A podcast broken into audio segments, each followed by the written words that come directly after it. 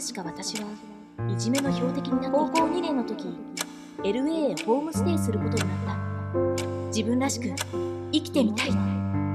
自ら命を絶った。自分の人生自分らしく生きなくちゃ。妹が人生にはリミットがあると教えて結婚式をして仕事も辞めた。主人の顔色を伺ってばかりの生活は苦しくて辛くて。たまらながらこそ大切にしたい。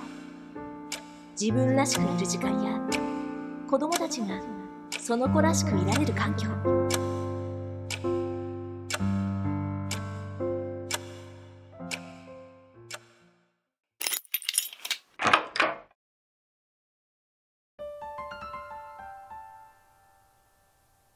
鎌本真美子エピソード1私らしくって自分らしさを見失っていた学生生活。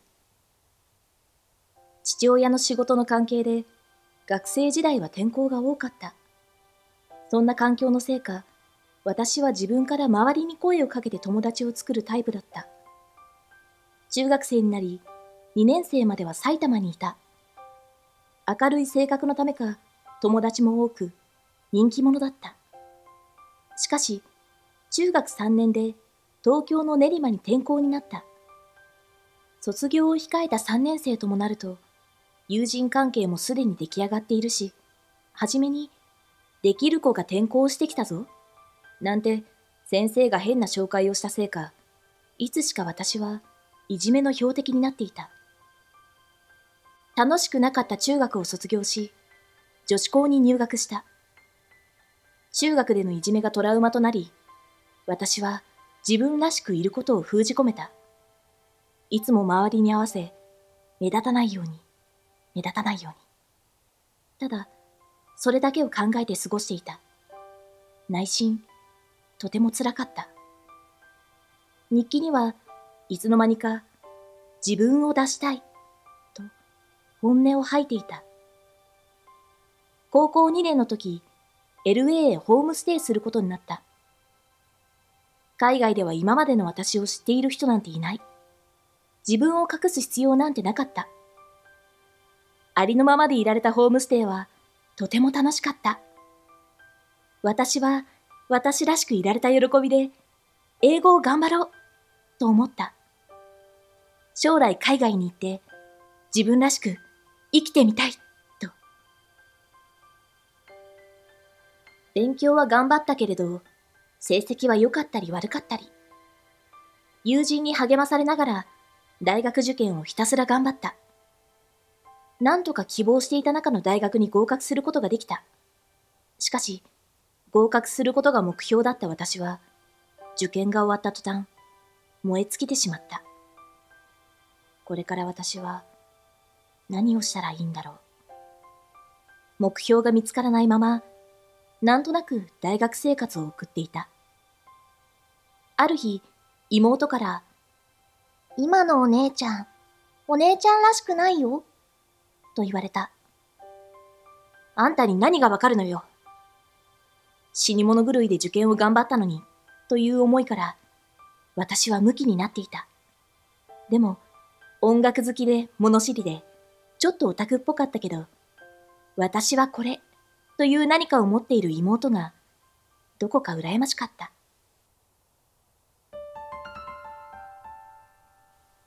エピソード2妹の死、そして転職、留学、私らしさを探し始めたきっかけ。私の家族は仲が悪いわけではなかったけれど、つながりは強くなかった。みんなお互いを見ているというより、外を向いている家族だった。でも、三つ下の妹だけは違っていた。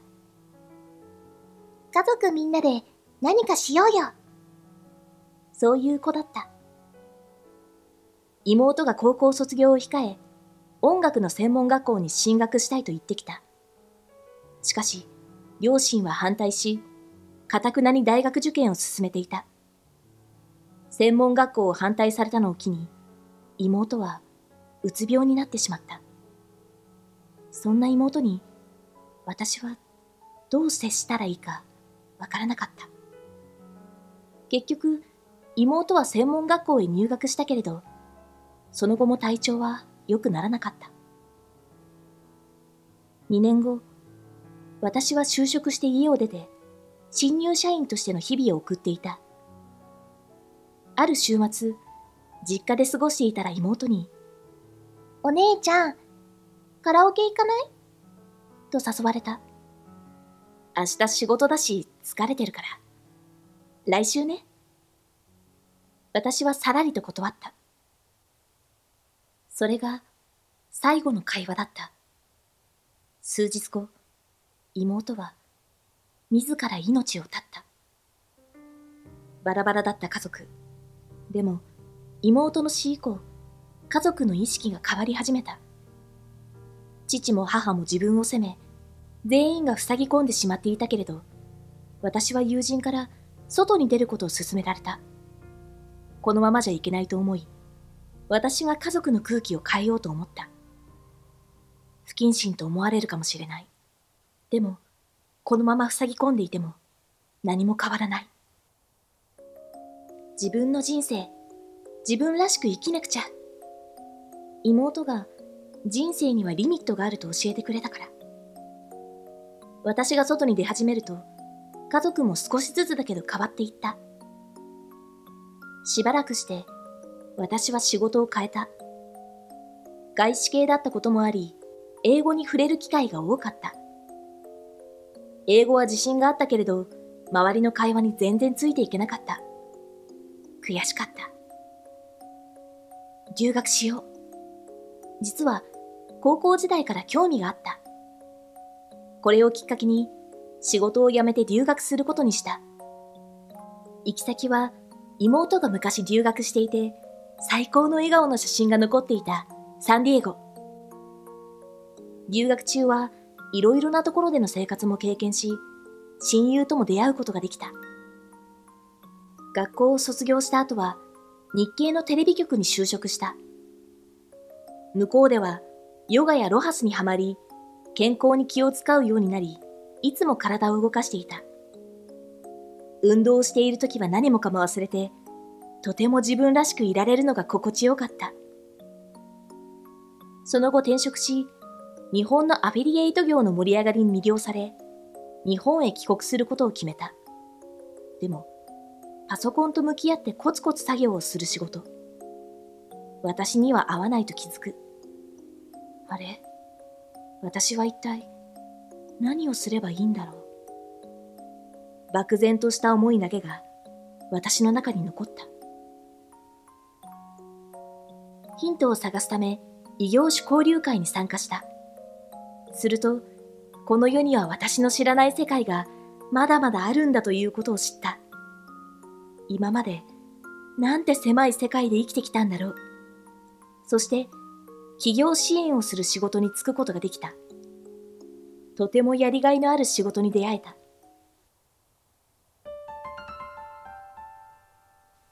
エピソード3結婚と離婚仕事も波に乗り楽しく過ごしていたが、3年目になると、ふと結婚、出産というテーマが自分の頭の中に降りてきた。私は思いつくままにすぐに婚活を始めた。そして、婚活で出会った人と3ヶ月のスピード婚。結婚式をして仕事も辞めた。上司には、田舎暮らしはお前には合わないだろう。なんて言われたりしたものの、主人の住む佐賀に移住することになった。同じ年の12月には、息子を出産した。主人はなかなか実家へ帰ることを許してくれなかった。それに彼は、よく怒鳴る人だった。ママ友との会話は、子育ての話よりも主人のことばかりだった。